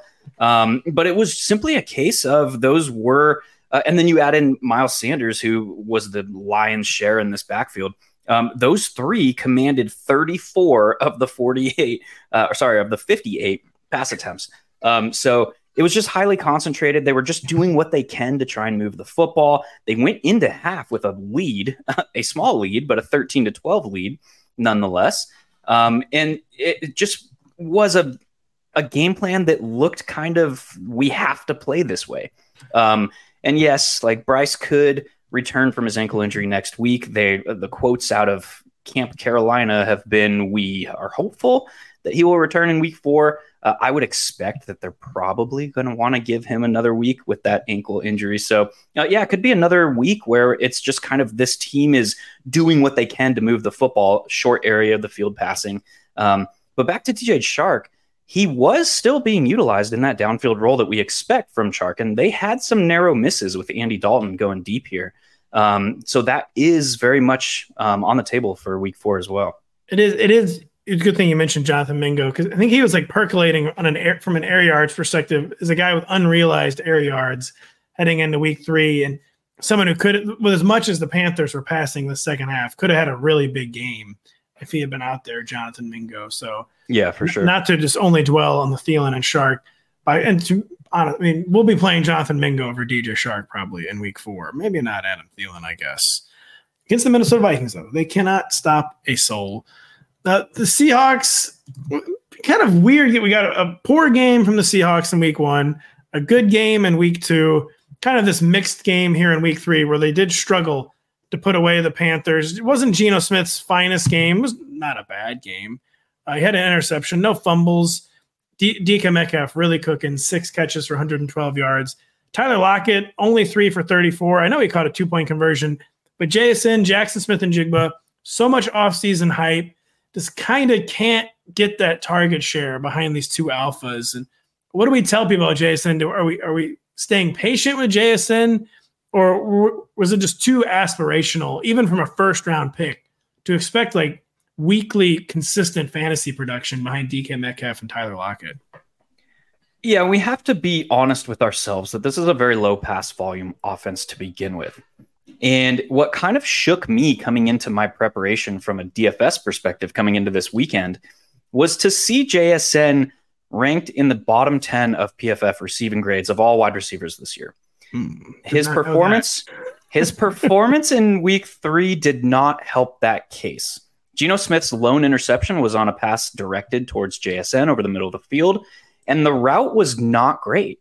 He was running an in route from the slot, um, and it was kind of rounded and was not very explosive, and it did not look good, to be honest. Um, um, yeah, and I I was a JSN fan um, coming out of the draft, so yeah, it was. It's weird to see, honestly. And the fact that we have this low pass volume offense, the fact that DK Metcalf and Tyler Lockett are just such a high portion of this offense. Um, he's probably going to have to go through some growing pains before he gets there. Yeah, just, that's right. Two all pro ish type talents and DK Metcalf and Tyler. I was skeptical on JSN solely for that reason, not from a JSN talent perspective, but just two really, really good guys. I would say those fears have manifested. Rookies do have a way of coming on strong in the second half of the season. This could just be the growing pains portion for JSN fairly tough Giants defense. And we, I don't know if you can call the Giants defense tough anymore, actually. I don't know what to say about the Giants. So the Giants, the Bengals, the overachieving Cardinals, then the Browns, then the Ravens, the Commanders. Not a great schedule for the Seahawks. So we'll see where we're at with JSN at the season midway point. Closing out the game, Ken Walker, 21 touches, almost 150 yards for scrimmage. Maybe he did have 150 yards for scrimmage. How many receiving yards? Yeah, he had over 150 at 59 yeah. receiving yards. Did cede some work. Zach Charbonnet, 10 touches, nine catches, 46 yards, but we're getting exactly what we wanted and needed from Kenneth Walker so far this season, are we not? Any holes to poke here in the, the Ken Walker's usage? No, the, the usage is great. The biggest hole that you can poke in Ken Walker is the inefficiency in the red zone of this offense as a whole. I mean, you look back in the first half of their week two game, they managed seven points. They managed only 13 points against the Rams in week one. And even during the first three quarters of this one, they, their first score, their first five times on the scoreboard were all field goals. So that is not what we want to be seeing. But they he did. Um, I mean, his scores were both inside the ten yard line, so that's good to see that he is still commanding the line share of the red zone work. That's what we want our lead back. We want the opportunity to score touchdowns, right? Um, so from a fantasy perspective, he's going to be just fine. You were not kidding. 3, 6, 9, 12, 15 for the Seahawks. Yeah. I did. That was one Sunday stat I had not heard yet. Uh, really, yeah. really glad Ken Walker came in and cleaned up that mess. Uh, Mark Garcia, only one game this week, but you're usually going to be having two. Always dropping some real serious knowledge. You are watching Sunday Night Football right now. Uh, thanks for taking some time to hop in with us, and uh, we'll talk to you next week. Of course. We'll see you guys. Zach Kruger is here to take us through the final two games of our Sunday that was the Green Bay Packers 18, the New Orleans Saints 17, and of course, the Dallas Cowboys with the worst loss by any team all season. Although it's a little hard to say, the Cardinals have overachieved all three weeks and are probably just a little better than we thought. We'll get to the Cowboys and Cardinals in a minute. We'll start with the Packers and Saints, though.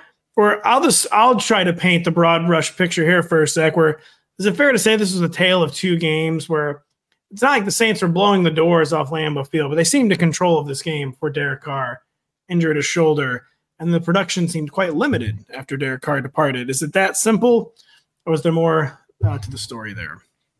No, I think it kind of is that simple. I mean, I, you, you, mentioned that the Saints never really seemed to have complete control of the game. They did have the the fourteen to zero score early on after uh, a Jimmy Graham receiving touchdown, which you know we, we had to hop in the DeLorean uh, just to get to that. But he is uh, still uh, in the league. Breaking news on the podcast. yes, Jimmy Jimmy Graham's still in the league. His first target of the season went for eight yard touchdown, and then Rashid Shaheed had I think it was like a seventy six yard punt return touchdown.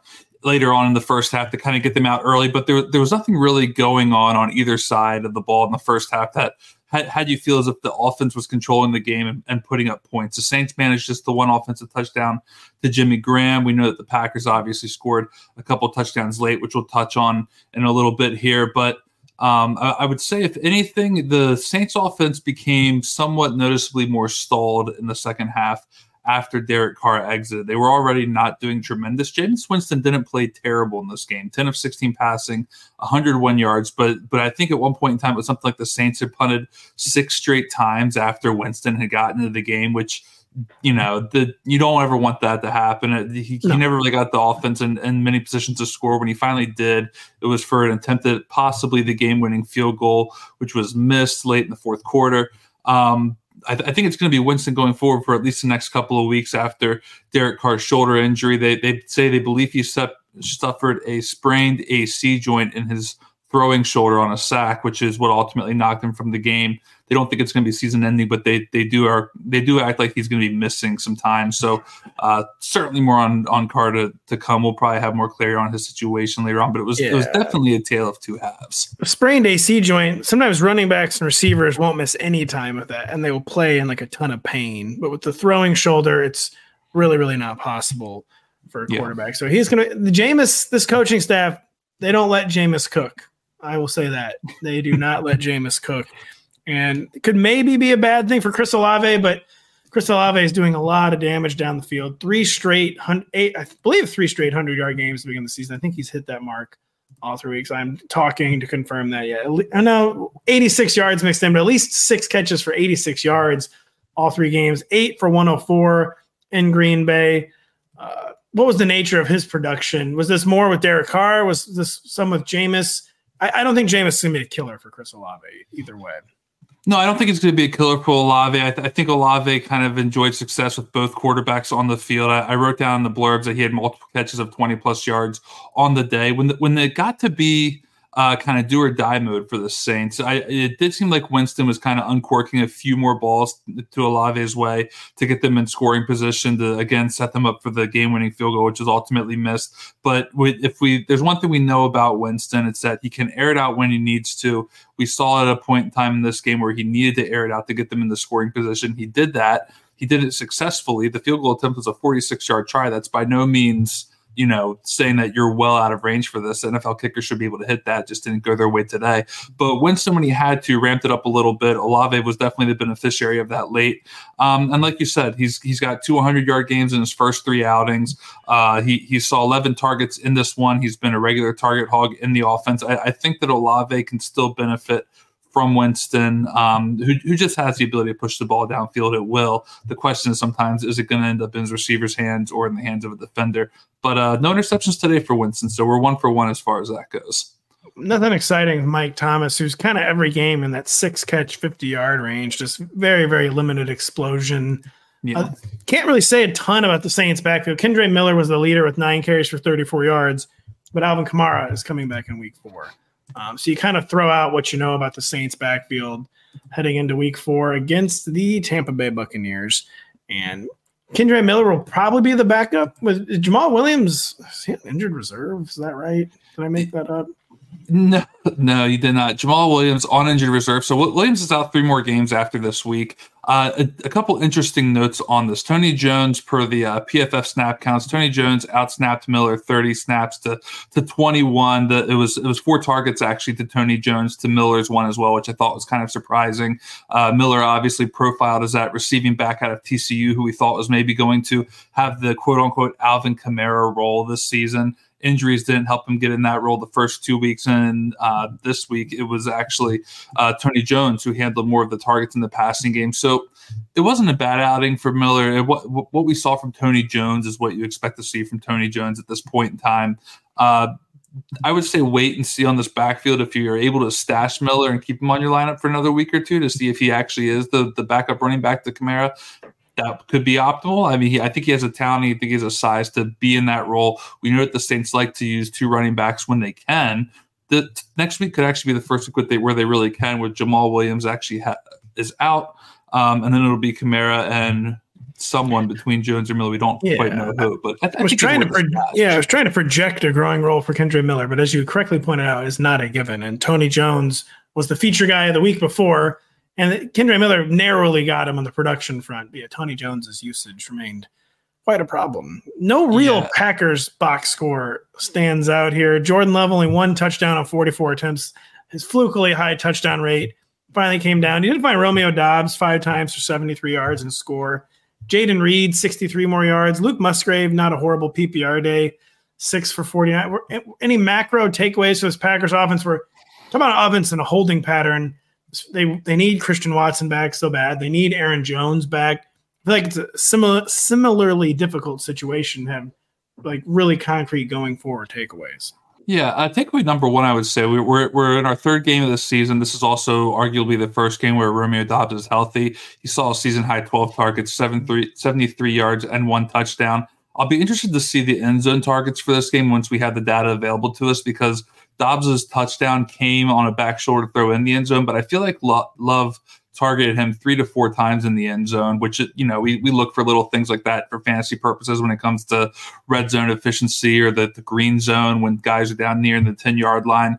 Uh, Doubs is a guy who has always, I thought, shown very good body control and awareness of the football when it's in the air to come kind of come down with those short catches in space with limited field to work with. So the fact that he saw some of these looks in the end zone, hauled one of them in for a key touchdown in the game, I thought was of note. And certainly 12 targets matters a lot. The other thing that stood out to me was AJ Dillon. Uh, just uh, I wrote in the blurb, he's 0 for 2 in spot starts for Aaron Jones as far as fantasy managers are concerned. He has 27 touches uh, over these last two games for 96 scoreless yards. He was actually spelled for running back Patrick Taylor on the Packers' first touchdown of the day when uh, uh, Jordan Love ran in on a read option on, I believe it was a fourth down. It was a one yard touchdown run. And it was Patrick Taylor who was actually on the field, Not not. AJ Dillon, who he just AJ Dillon was not targeted in the passing game, by the way. And Patrick Taylor had four targets.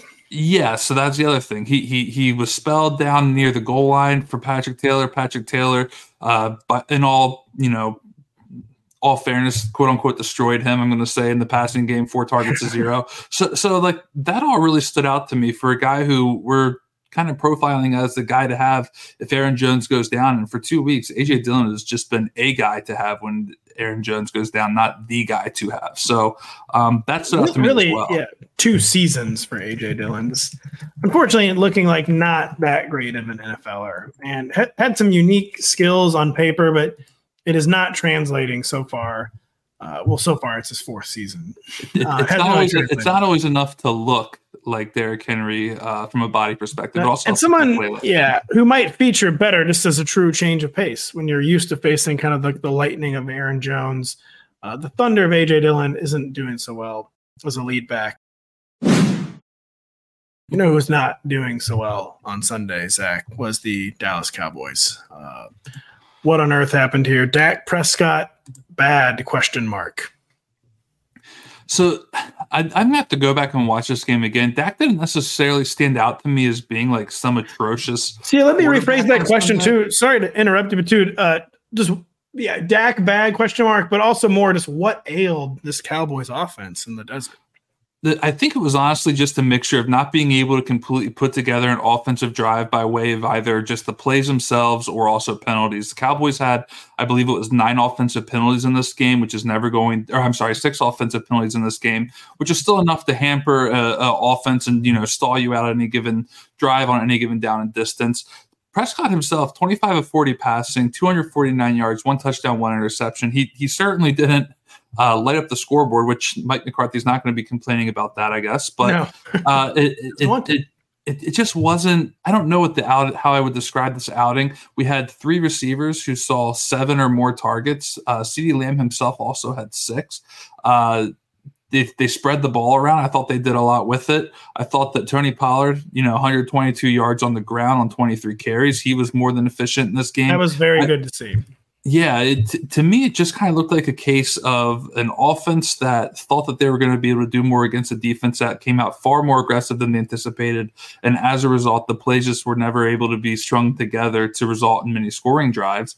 And what you end up with is a, a 28 to 16 defeat against the Cardinals team who everyone's talked about as potentially tanking this season. And they're they're one and two, but they have given you know arguably more effort than any other team in the league through three weeks to try to stay in the game and have played like a team that could just as closely be three and zero if not for a couple you know implosions That's and true. things going wrong for them late. and you don't want to totally excuse this Cowboys performance, but there was probably a bit of a human nature factor where they had totally dominated and controlled the pace of play of their first two games, the Giants and the Jets, and just probably understandably were counting on something similar against the Card. I'm sure they didn't take them lightly, but it would be hard to shake the idea if you were Dallas Cowboy, I'm assuming heading into Sunday, that they were going to dominate the pace and tempo of this game, and it just did not happen. It- so, it- a forgivable lapse, I would say, from the Cowboys. Yeah, it's it's gonna be it's gonna be a one off when we look back on this, you know, in three months. But it, it was also a game today where you want to talk about controlling the pace. That was what the Arizona Cardinals did in this game, and, and I think this is kind of going to be their model going forward as long as they can do it. James Conner, 14 carries, 98 yards, one touchdown. The Cardinals ran the ball combined 30 times for 222 yards and two touchdowns. We we also know that as one uh, De'Von Achane performance apparently, but um, Just like but- one but- Altuve in baseball, that's one A Shane. That, that's that's exactly correct. Uh, but but the Cardinals averaged seven point four yards per carry in this game, highly efficient um, on the ground against you know one of the best defensive units in the league. Joshua Dobbs, he did what he had to do, 189 yards passing, one touchdown. That came to Marquise Brown. Brown himself had a solid day as well through the air, 561 and one on seven targets. And Marquise Brown is kind of a guy who um, you know, he he's shown up the the first couple of weeks. He's the unquestioned wide receiver one for the Cardinals. And if this is going to kind of be their model, where they're going to run as much as they can, they're going to find that one guy who is the target hog. Uh, it's either going to be Marquise Brown or I guess maybe Zach Ertz. Ertz only had two targets in this game, but but Brown is kind of I think on my radar as a fringe wide receiver three, wide receiver four, where I understand his quarterback isn't necessarily the guy I want you know, targeting my wide receivers. But if I'm in a league deep enough where I can rely on a guy like Brown to get six or seven targets in a game, then I still think he's explosive. I still think he has good hands, and he's clearly being looked to as a primary pass catcher, at least as far as receivers go for the for the Arizona Cardinals. Yeah, Marquise could keep a he could keep a solid PPR base, and we know that in theory he has that big playability. So I agree that Marquise is hanging around those lower end wide receiver three ranks. We'll just close real quick on the Cowboys. You, mentioned it could be a one off. We're going to find out very quickly if it's a one off for the Cowboys because it's the Patriots next week, then the 49ers two weeks after that. So two more really tough defenses. And we'll see Michael Gallup, six catches for 92 yards and signs of life from Michael Gallup. Uh, CeeDee Lamb, quiet game, four catches, 53 yards. Jake Ferguson, who we're, we're trying to decide if he's a thing in fantasy, five catches for 48 yards. Just real quick, did you notice anything actionable with any of those Cowboys pass catchers? It's hard to say be, for me because you see this this Gallup line, six catches on seven targets, ninety two yards. But this this was also really the first game of note that he has had in this one. A- again, they they had um, four different players see seven targets. So I, I would say the encouraging thing that I see here is they spread the ball around to everyone. Um, at a fairly decent rate, uh, seven targets for Cooks, Lamb, Michael Gallup, and then also Ferguson. Ferguson, I think, is actually the one who stood out to me when I looked back on it and I was blurbing this game afterwards.